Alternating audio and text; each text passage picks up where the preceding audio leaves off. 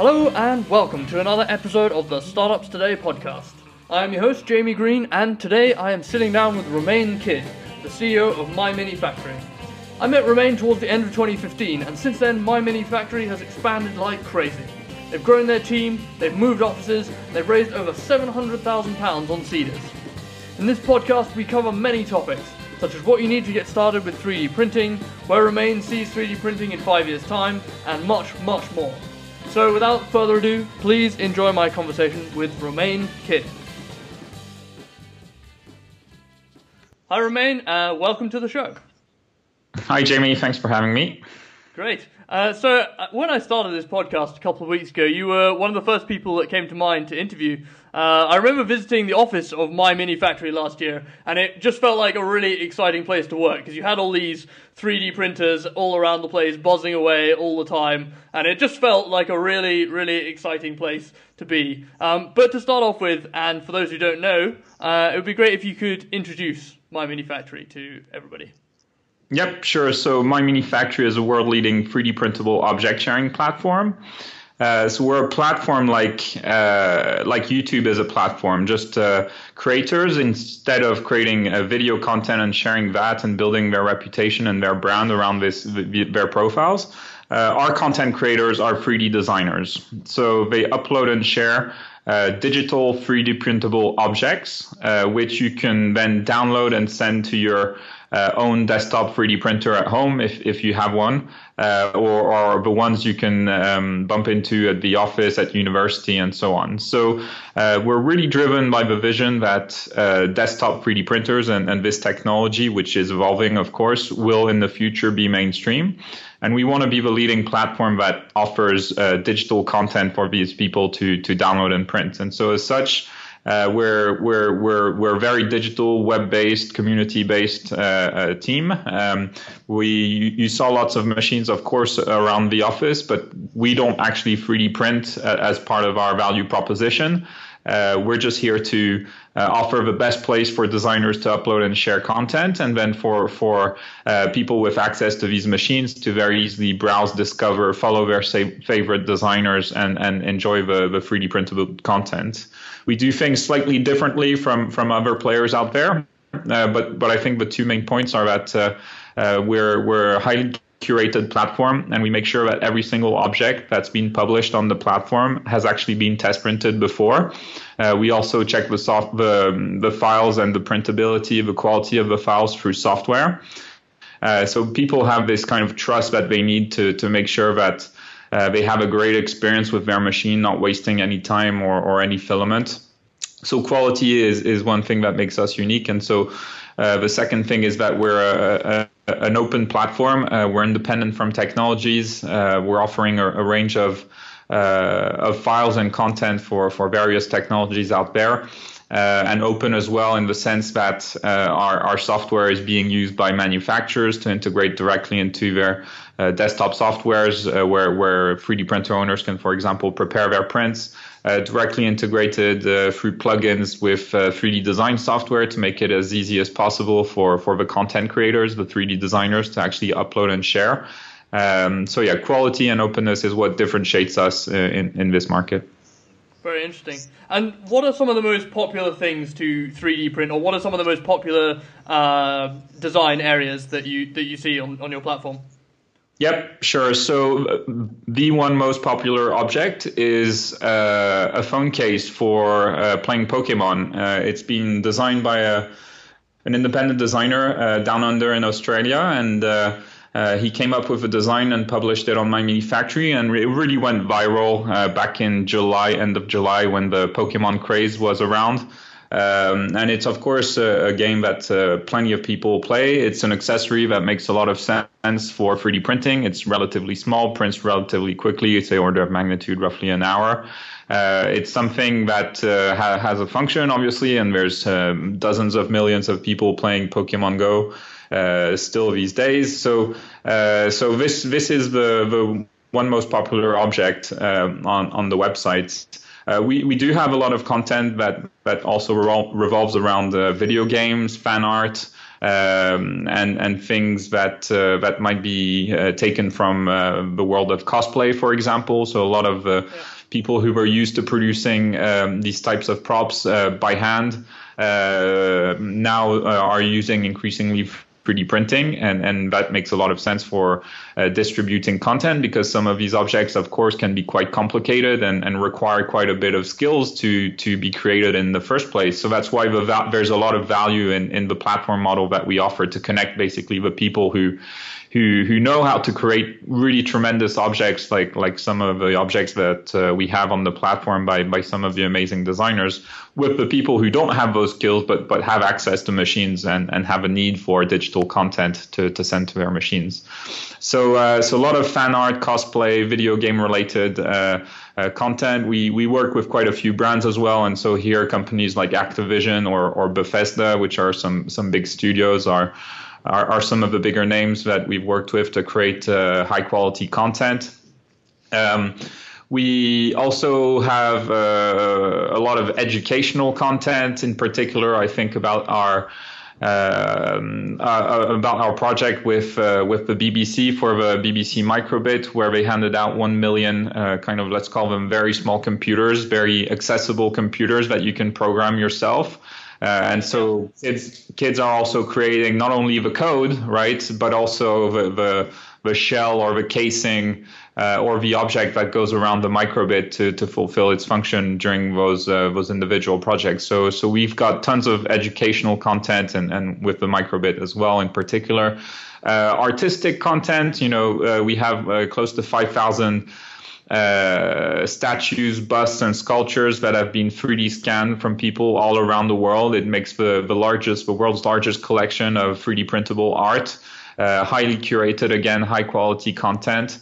Uh, we have lots of um, Uh, of gadgets and accessories and what we and it could be considered for example the, the iphone that i meant iphone case or phone case that i mentioned could be considered a, an accessory to to to a phone. And that's in big parts our vision right? We're, we've never tried to claim that 3d printing can uh, 3D print uh, a 3D printer can 3D print anything. I think that's that's uh, slightly crazy, uh, but we think that uh, the same way it doesn't make sense to 3D print a smartphone today on on a desktop machine, and and that it makes a lot of sense, however, to to 3D print an iPhone case.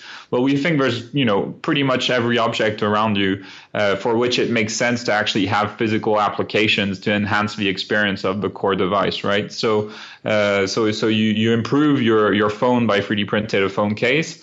Uh, well, you can improve uh, your GoPro and attach it in, in new unique places and, and get some great shots. Uh, or you can um, 3D print an accessory for your drone, for example and and make it do things that it couldn't before. And and so working with a number of brands there, and we're working with some really nice brands, people like Pebble who do the smart watches again for creating range of accessories that that you can use with uh, with your smartwatch. Um, you know that's that's a big part of how we we source content as well. Um, and so yeah, let's call it gadget and, and accessories there in, in a very broad way. That that's another huge category uh, of content, and then you know everything from uh, fashion accessories uh, to architecture models and so on. Uh, you know everything is, on is on my mini factory, and I think that's one of the really cool. Um, uh, things of being of operating on, with uh, with a platform model and for example not choosing to be a studio to create our own content is that we get to see what people actually come up with on a day-to-day basis and that's the funnest part of the job on a day-to-day basis. Again is just seeing the creativity of the community and and at the end of the day that's what we believe in. That's what we why we believe uh, my mini factory can deliver a lot of value to 3d printer owners or, or designers. Wow. That's amazing. It sounds like you've got a, a huge catalog. It's very uh, very interesting. Yeah and of course, I invite people to, to, to browse the website and, and kind of get a sense of what's possible today. Uh, of course, we're very far from uh, from our vision, both in terms of volume, but also the machines in terms of where they are today with the technology. We we we do believe it's going to mature. The technologies will change and so on. Uh, machines will get much easier to use, much faster to use. Definition will be much better and improved, uh, and so on and so on. And that will just increase uh, exponentially the need for content uh, at the same time as increasing the number of users actually using uh, desktop 3D printers. Wow, I have so many questions, but let's start with um, so okay. I'm somebody who's never 3D printed. Uh, how what would you say is a good entry point for, for somebody who's never never really you know maybe they've seen 3D printers but and they they they think it's interesting they don't really know how to get started. What would be um, a good entry machine for example or or a good way to get to get started in 3D printing? Do I need special software? Uh, you know obviously I need a 3D printer but how, what is what is some of the the easiest ways I can dip my toes in yeah. Um, so so 3D print is 3D uh, printing is still desktop 3D printing is still in its very early days, right? And and the market that it's uh, uh, aiming for are, are the early adopters, kind of makers, tinkerers uh, in, in many parts. And that's in parts due to where the technology is at in terms of ease of use and, and the capabilities. So is it, is it still um, quite complicated, also, or is it?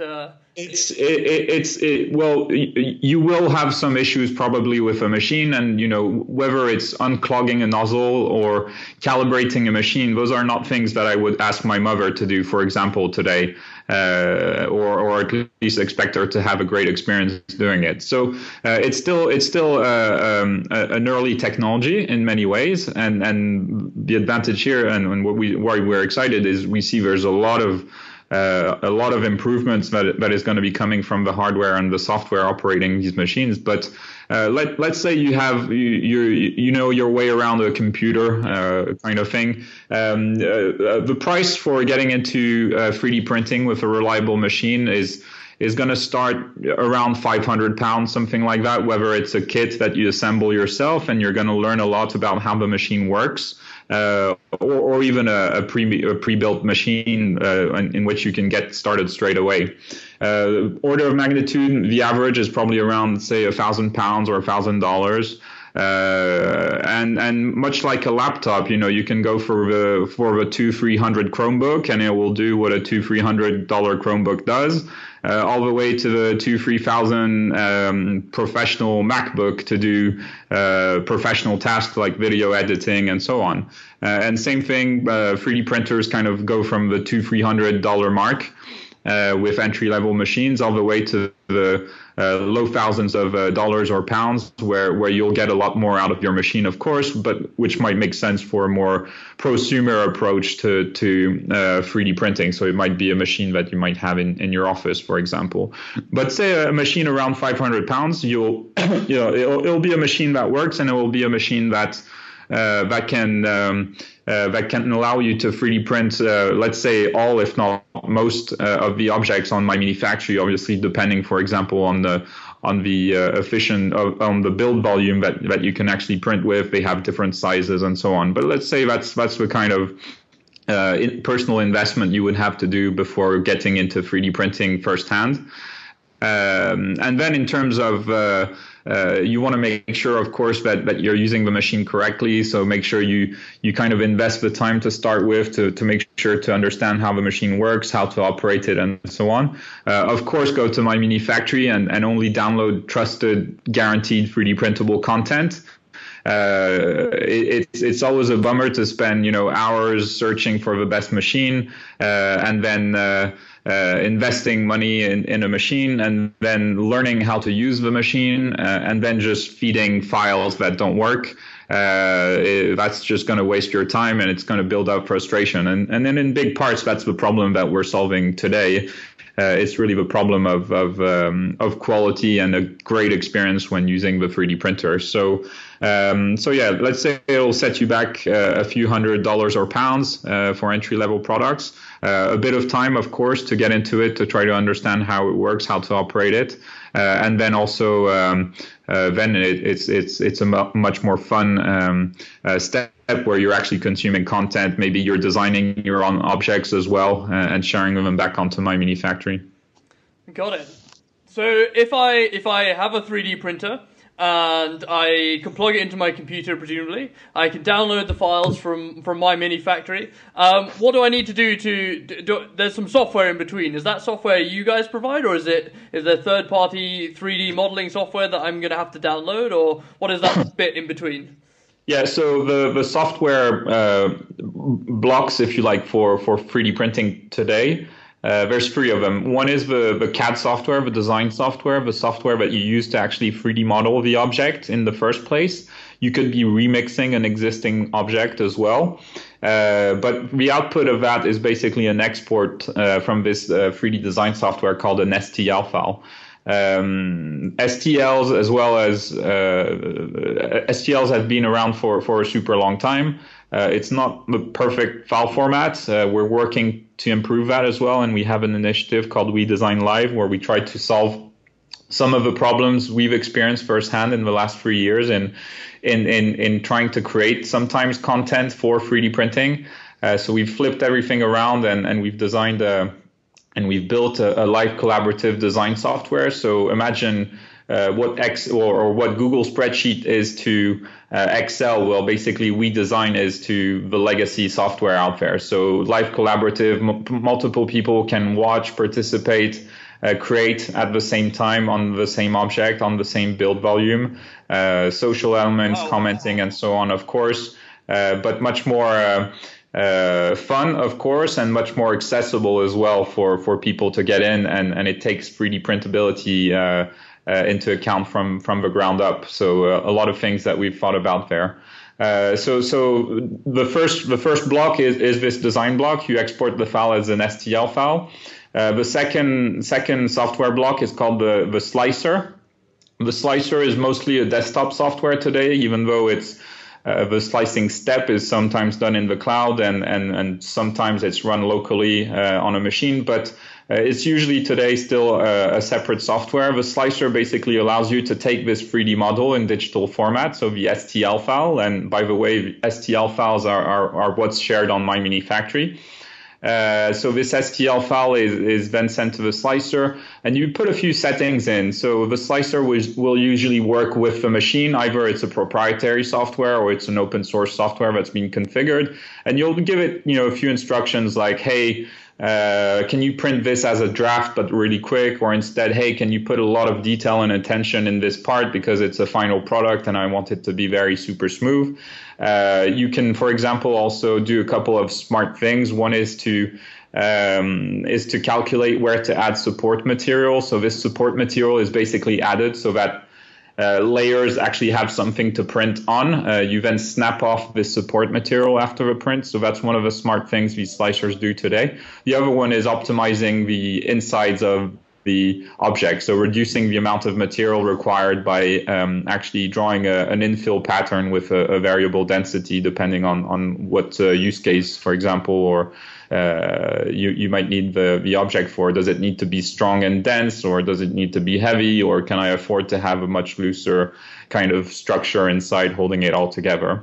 Uh, and um, and once you you you've um, you're you're gone through the slicing process, uh, which again can be quite technical, and partly the slicing step is why I, I wouldn't necessarily uh, give a put a 3D printer uh, or expect my mom to have a great experience with a 3D printer. It, it's still roughly still pretty technical, uh, but uh, the the the output of that process is is basically G code or, or proprietary flavor of G code, and that G code is run by the is read sorry by the third block, which is the the firmware block. So uh, the software on board the um, uh, the desktop 3D printer itself, and and that basically reads the G code. Uh, and turns that into instructions for uh, the stepper motors, the extruders, and, and all of the parts and the electronics on, on the 3D printer.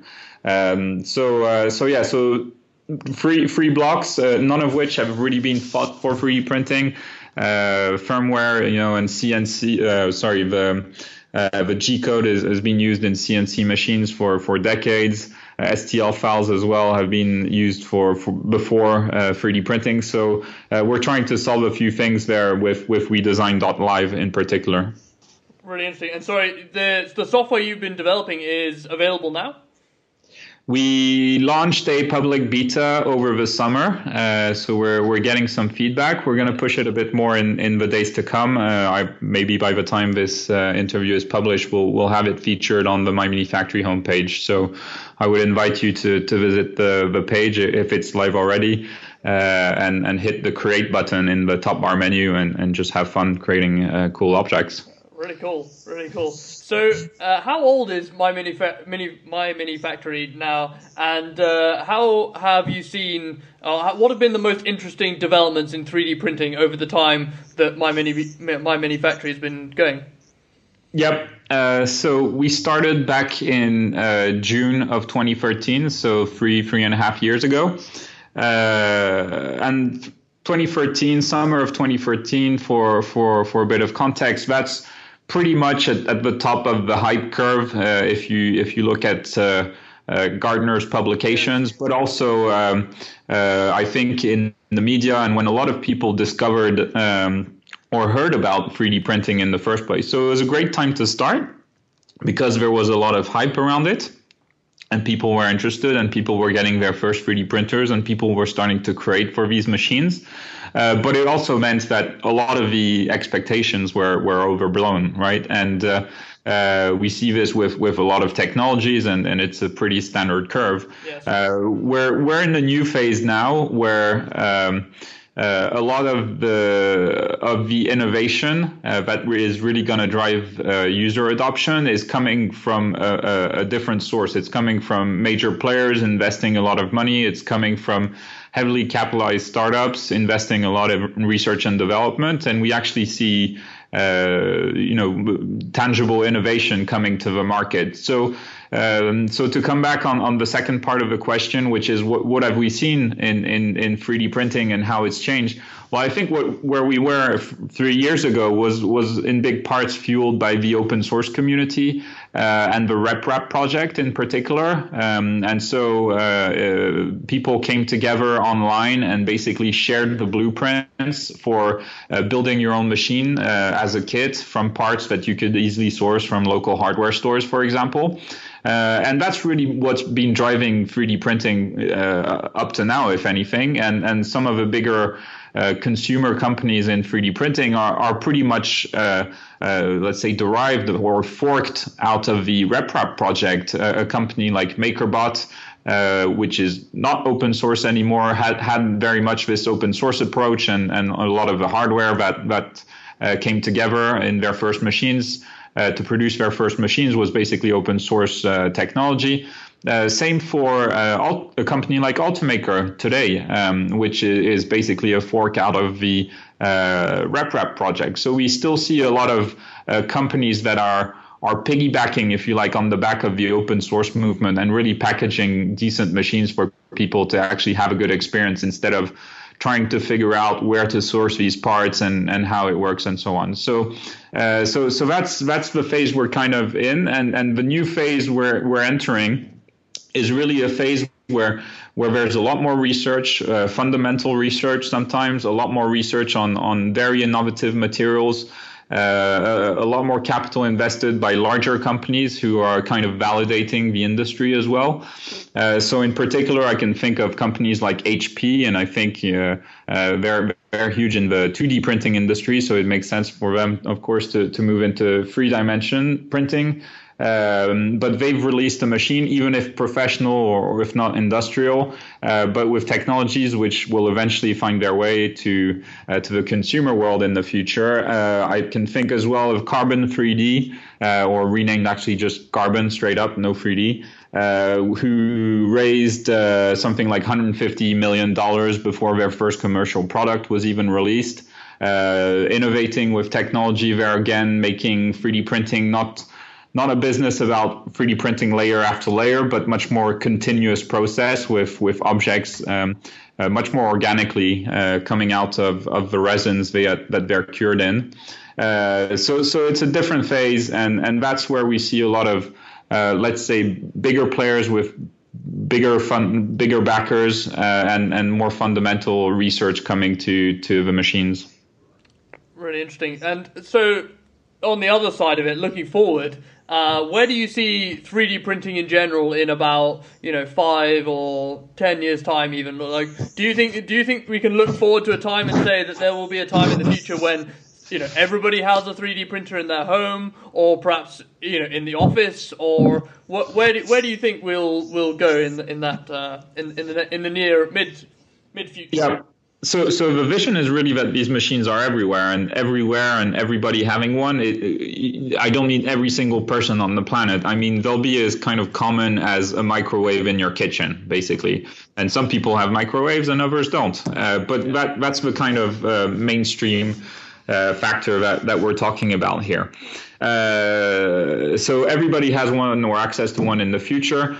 Uh, in the kind of five to ten year range, uh, what, what, we think will happen is the technology will will evolve. Uh, new, te- you know, the machines that we'll be using in five to ten years will look probably very different from the ones that uh, people have seen up to now. The technology will probably be very dif- different uh, once again. Uh, the manufacturers and, and the land- landscape uh, might might change quite a bit as well. Uh, in terms of installed number of machines in five to ten years, it will be somewhere between uh, five and twenty million machines uh, sold. Uh, so we're talking about millions of, of users and, and people requiring content uh, at the end of the day. So we're talking basically a, a huge a huge, huge, huge, huge, huge install capacity. And then then the question of like, okay, but what what are people or, or why would people get these machines and what will will they be using them for? Well, if you look at markets and, and different verticals and huge industries like uh, the toys and games industry, which we use as a as a great example because of the amazing content coming from the community and, and shared on my mini factory, it's a hundred billion dollar market. So even if a share a small share of that is addressable by 3D printing, and by the way, the materials are very close. And by the way, the creativity that that uh, that independent designers can bring to to this market and uh, all have a value on top. But you know, even if it's a small, uh, a, few percentages or, a few dozen percentages of, of a hundred billion dollar market, it's already a huge opportunity. And and so creating huge amounts of value for end users and and of course uh, we we we want to try to to be the player that distributes this content to to to 3D printer owners. Wow. Okay. Uh, and so clearly, the benefits I think of 3D printing are going to be enormous for consumers. But I mean, uh, uh, there's one one thing that was a little more contentious. I remember uh, there was a rather hysterical hype story a couple of years ago about people being able to, you know, if everybody had 3D printers, then anybody could just 3D print a gun. Uh, do, I mean, and there was, a, I think, a video of somebody who'd managed to do that. Do you think that's is that inevitable, or is that and if so, is there anything we can do about it, or is that just a completely overblown uh, fear, you know, blown by, by tabloid newspapers? Uh, what what do you think about that? So first of all, I think I think there is a fear, and it's a subject of guns. It, it's a subject around safety and so on. Uh, it's it's a it's a hot topic in, in places like the U.S. and, and you know things like gun control. Uh, we we don't get involved in politics. We're a curated platform. We don't want to offer this type of content to to our users. Again, I, I mentioned, for example, the educational content. Uh, we have families, kids uh, browsing the website. We just Absolutely. don't want to offer. No, nothing good can happen in in offering this type of content. Uh, these files, by the way, are, are not printable. The, the ones that you probably read about a few years ago don't really work on a consumer 3D printer. Uh, you can print the shape out, but it's not going to work as a finished product. So you need industrial machines. Not saying that the tech technology wouldn't ever be around. But you know, at the end of the day, this is a question you can ask to anybody working in in a field around uh, pretty new technologies. You know, it can be used for good and for bad. You know, uh, messaging can be used for uh, for making the world uh, smaller, and it can also be used for uh, coordinating an attack. Uh, you know uh, nuclear technology can be used for uh, solving uh, curing cancer, and it can also be used for blowing up bombs. Um, you know, and, and and you can use you know even the fork, if you consider that technology, can be used to uh, to make your life easier and and and and eat in, in a in a in a better way, and it can also be used to poke someone's eye out. You know, at the end of the day, it, it's the same question with every every every technology out there. We just focus on the positive aspects, and the positive aspects are everything that's made possible by basically breaking down the barriers between the creators and the consumers of the content. Uh, our content are objects, uh, uh, other platforms, and they've shown that uh, uh, they've gone to to to to be, become massive markets. You know, video, music, uh, text, and so on have shown the way. And we're just really trying to focus on the positive aspects of sharing this content and what people can have access to, or or the creativity that they can share. Absolutely, and I, I, think it is a, a, very exciting future when you know when uh, when these machines can be in the hand of everybody, and and uh, I, I, think it's uh, it's really really exciting, and I'm I'm excited to see your your role in creating that future. Um, so speaking of the of the company, how how how did the company how did the company start, and what was your what was your role in the in the early days? Yep. So uh, we were actually part of, of, one company that focuses on reselling. Uh, so iMakr, which operates uh, uh two flagship stores, one in central London and one in New York. Uh, iMakr is a reseller of desktop 3D printers. Uh, and so my mini factory was very much an iMakr project. when, when things got serious, uh, we kind of spun out uh, my mini factory uh, and, and made it its own entity. Uh, in particular, I, and I, it's probably when we met Jamie, uh, roughly a year ago. We were going through a crowdfunding, equity crowdfunding campaign on Seedrs, an equity crowdfunding platform here in the UK and across Europe. Um, so um, so yeah, so that's that's where we are in our in our story. My my role, sorry. Um, so as as CEO, I mean.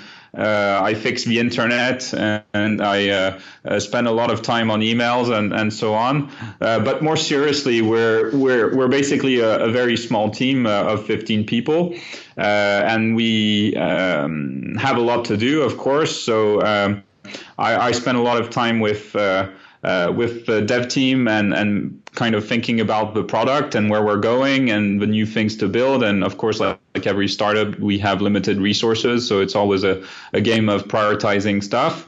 Uh, and then looking at ways how to best manage the community with, with the marketing team and, and the sales team uh, for, for, for managing our, our customers as well.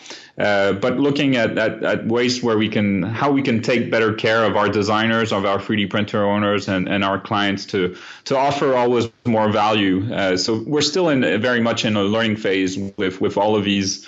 Uh, actors and despite being three years old we're we're still a really really really a startup at heart because uh, there's still a lot to figure out. And and I think that's the funnest part of my role uh, as CEO is being able to work with a team of, of people who really understand what we're going after, this long term vision, and, and that we have a unique opportunity to actually play a role of the role of pioneers in this industry. You know, even if you take into account other people working on, let's say, uh, competitive or, or similar platforms, there might be, you know, 50, 50 to 100 people around the world doing what we're doing. And and with our with our vision, we just think that. Uh, we can we can bring a lot of value to to designers and 3D printer owners, and so we try to uh, to do to do the best we can. Of course, work work our asses off, and uh, and uh, I think that's that's the satisfaction that uh, that we can um, that we can get from it is is being the ones who actually execute this vision for for the first time, pretty much. You mentioned that you uh, you did a crowdfunding campaign on Seedrs, and I I had a look. It looked like it was very very successful. I think it was uh, something like two seven hundred thousand uh, pounds raised on yeah. on Seedrs. So congratulations for for that. Um, Cheers. So what what what was the decision to to raise money on Seedrs, and uh, and how did it go for you guys? I mean, it, clearly it went very well, but how was the how was the fundraising experience using the Seedrs platform? Is what I meant to ask. Yeah. So uh, crowdfunding is something that's been pretty popular uh, in, in with 3D printing companies. Uh, some of the larger projects on Kickstarter, for example, uh, are 3D printing company, are 3D printer manufacturers. Uh, Formlabs has has made a huge uh, splash. I can think, for example, of campaigns by Trius. I can think of campaigns uh, by Printrbot uh, in the early days. Um, there's been a lot of success stories for uh, desktop 3D printer manufacturers going to, to crowdfunding. And so we wanted to, to explore that avenue as a way for, uh, for going through our seed round. Uh, as a platform, as a digital content platform, where, by the way, every single file is free to download.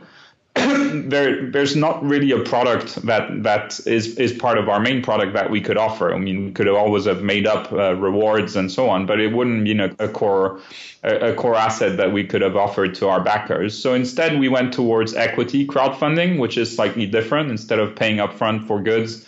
Um, and and having a, a, reward in this in, in, in as as basically a pre-purchased uh, object uh, product coming to you um, we basically offer shares and, and equity in My Mini Factory. So for close to 300 um, uh, crowdfunding investors, we raised those 700,000 pounds um, back in uh, September, October of uh, 2015. So it was a huge success. Uh, went over our, our goals by, by a good 50%. Uh, so we were super happy with um, with uh, with how the campaign went, and, and of course going out to the world like this is is always a bit. Uh, uh, there's there's always a little unknown because you're you're publicly putting all of this information out there, and, and you you kind of just hope that uh, that things go your way. And so, of course, when when they did, and, and of course there was a lot of hard work behind the scenes, but uh, you're you're you're super satisfied when when things go that way. And what was the what was some of the, the biggest learning you took away from, from, from raising money, or what would you say uh, to an entrepreneur who is about to raise their, their first seed round? Um, what what piece of advice could you give them? Something that you didn't know before you started this fundraising process. I, I think uh, at the end of the day, you you've got to be able to explain what, what you're doing clearly to to either a crowd of people or or a smaller number of people if you decided but you're not going for equity crowdfunding or, or such a public way of, of, of crowd or of funding your, your company. Uh, but you, you've got to be clear on, on your vision, how you explain it, how you share it. Uh, and then try as much as possible to put it in front of people. Um, for me, the, the big learning was to be as unapologetic as possible about uh, bragging that that you were, you had a crowdfunding campaign on. Right, everybody has to know it, and one of the big advantages for our crowdfunding campaign is we already had uh, quite quite a few registered uh, members on the platform, so we already had a community to rely on to get this message out there. Uh, and also get our, our first investors. So, uh, so that was a key achievement um, and, and, and a huge satisfaction to see that uh, the, the community we had built was also taking part you know, believing in the vision and to the point of taking part in the in the funding round. So uh, being completely un- unapologetic about uh, the fact that, that you're going through this this campaign. Obviously, uh, if, if you're if you're fundraising publicly through through crowdfunding or uh, or, or, even um, more privately uh, it, through angel investors or, or VCs, uh, it's got to be a priority at some point. It, it, can't be something you just do on the side. You know, it, it's got to be a big focus of uh, of, of some of the team members at least uh, to uh, to go through the process because if not you you'll end up spending a lot of time so being dedicated being focused on it like like any other project if you like um, and then being completely unapologetic about uh, about uh, the fact that you're you're in a crowdfunding campaign and not not assuming that people would have had enough of hearing you say it. Absolutely. Uh, you mentioned uh, uh, all the files at the moment; they're all they're all free to download. Uh, so, what what is your what is the monetization plan for My Mini Factory, or, or how do you how do you plan to make money now or in the future? Sure. I mean, uh, so now we've got a range of, of services that we offer uh, to businesses. So we don't have any B2C revenue, but we do have B2B revenue, uh, whether advertising or uh, working with brands and product companies and helping them understand what it means to, to come to 3D printing. And in particular, through a product which we call Go Digital, which is basically uh, organized around design competitions uh, where we invite the community to uh, create relevant content for these brands and product companies. So, like I mentioned earlier, accessories for drones. We worked, for example, with uh, Parrot, the French drone manufacturer, to create uh, accessories and plugins, if you, physical plugins, physical apps for uh, for their range of mini drones and drones. Uh, working with Pebble was also in that kind of format of, of going digital and helping them.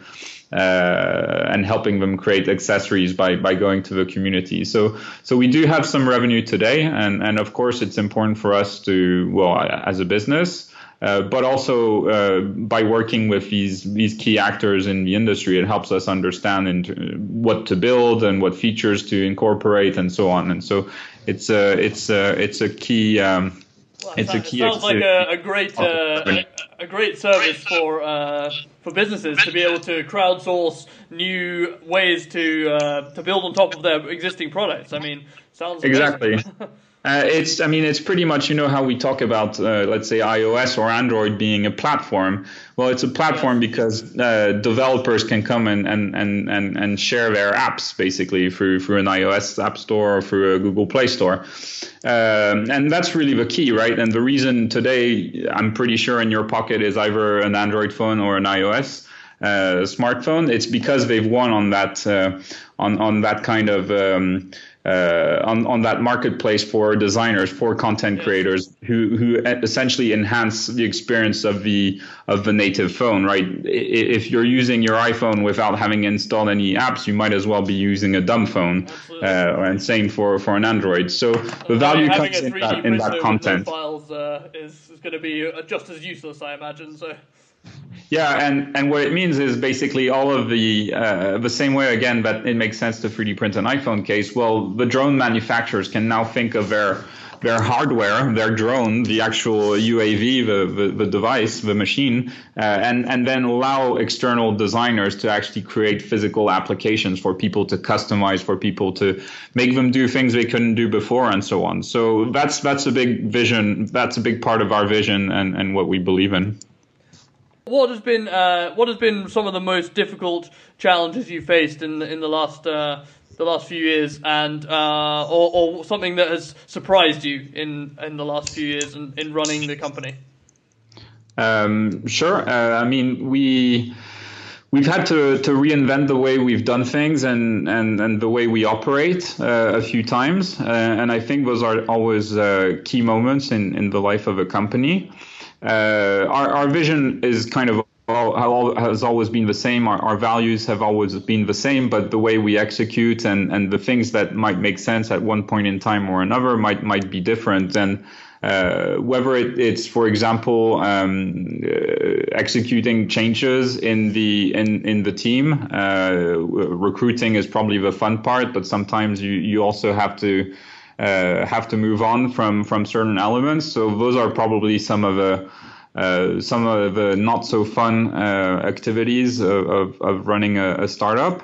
Uh, but but the big uh, the big satisfaction is, and one thing is today we're we're speaking about my mini factory, and my mini factory is still alive. So the, as much as those are kind of uh, life events for for a young startup, let's say uh, it, it, there's still things that we've managed to execute successfully, and and and the fact that uh, uh, my mini factory is a world leading platform, I think, goes to show that. Absolutely. Uh, so so what what what do you spend most of your time on a day to day basis? What what what is uh, what does the life of the day in the life of Romain look like? Yeah, I mean, uh, so during the day, let's say, I mean, there's a lot of running around, of course, um, and and there's a, a, a, lot of stuff to do, very interesting stuff to do, but uh, very very busy days, of course. Um, in terms of uh, spending time with the team, uh, trying trying to set some directions, but also helping them uh, in their in their own roles um, at the end of the day, there, you know, it's it's not a it's not a one man sport. This is a, a, team sport. So so a lot of my time is spent with with the rest of the team. Um, then a lot again is is, is spent uh, on. Uh, uh, let's say the more boring admin stuff as well uh, that that come with uh, running a, a startup. Uh, and then the third part, I guess, is spent around thinking about the product and where we're going, and, and features to build and prioritization and, and where the industry might be going and so on. So uh, there, there's a there's there's a level which is kind of high up in the sky and, and there's a lot of uh, uh, nearly philosophy there, if you like. Uh, there's the more uh, there's the funner part of spending time with with the team and actually building stuff and and, and really moving forward. Uh, and then there's also the, the kind of boring admin stuff that that I guess most people could could hope they could live without. yes, I think so. um, so let's say you weren't working on my mini factory. What would you what would you be working on if you weren't working on this at the moment? What, or put it another way, what is the company that you wish somebody would start? That you a problem that you faced and you just thought, I really wish I had the time to fix this problem or start a company to to solve this issue. Yeah, so I, I started my career in the energy sector um, before before moving to, to, to web and, and 3D printing. Uh, things move much faster in, in 3D printing. It's it's much newer technology, of course. Uh, but I was basically looking at at uh, electricity markets um, and and power markets and and what was happening there. Uh, there's a lot of inertia, and for good reasons. You invest in assets for for decades, uh, but it, it, does make it kind of slow for. Um, uh, for for the technology to move and really progress to to be felt, uh, and and there are some obviously uh, like urgent issues around climate change or, or resource resources uh, left on this planet. And so real questions to think about. Uh, so of course, you know, people who are working on, on those types of questions uh, uh, probably have uh, have a will have a lot of fun and and if they can bring their solutions to the market and I think there's plenty of stuff that can be done in those industries.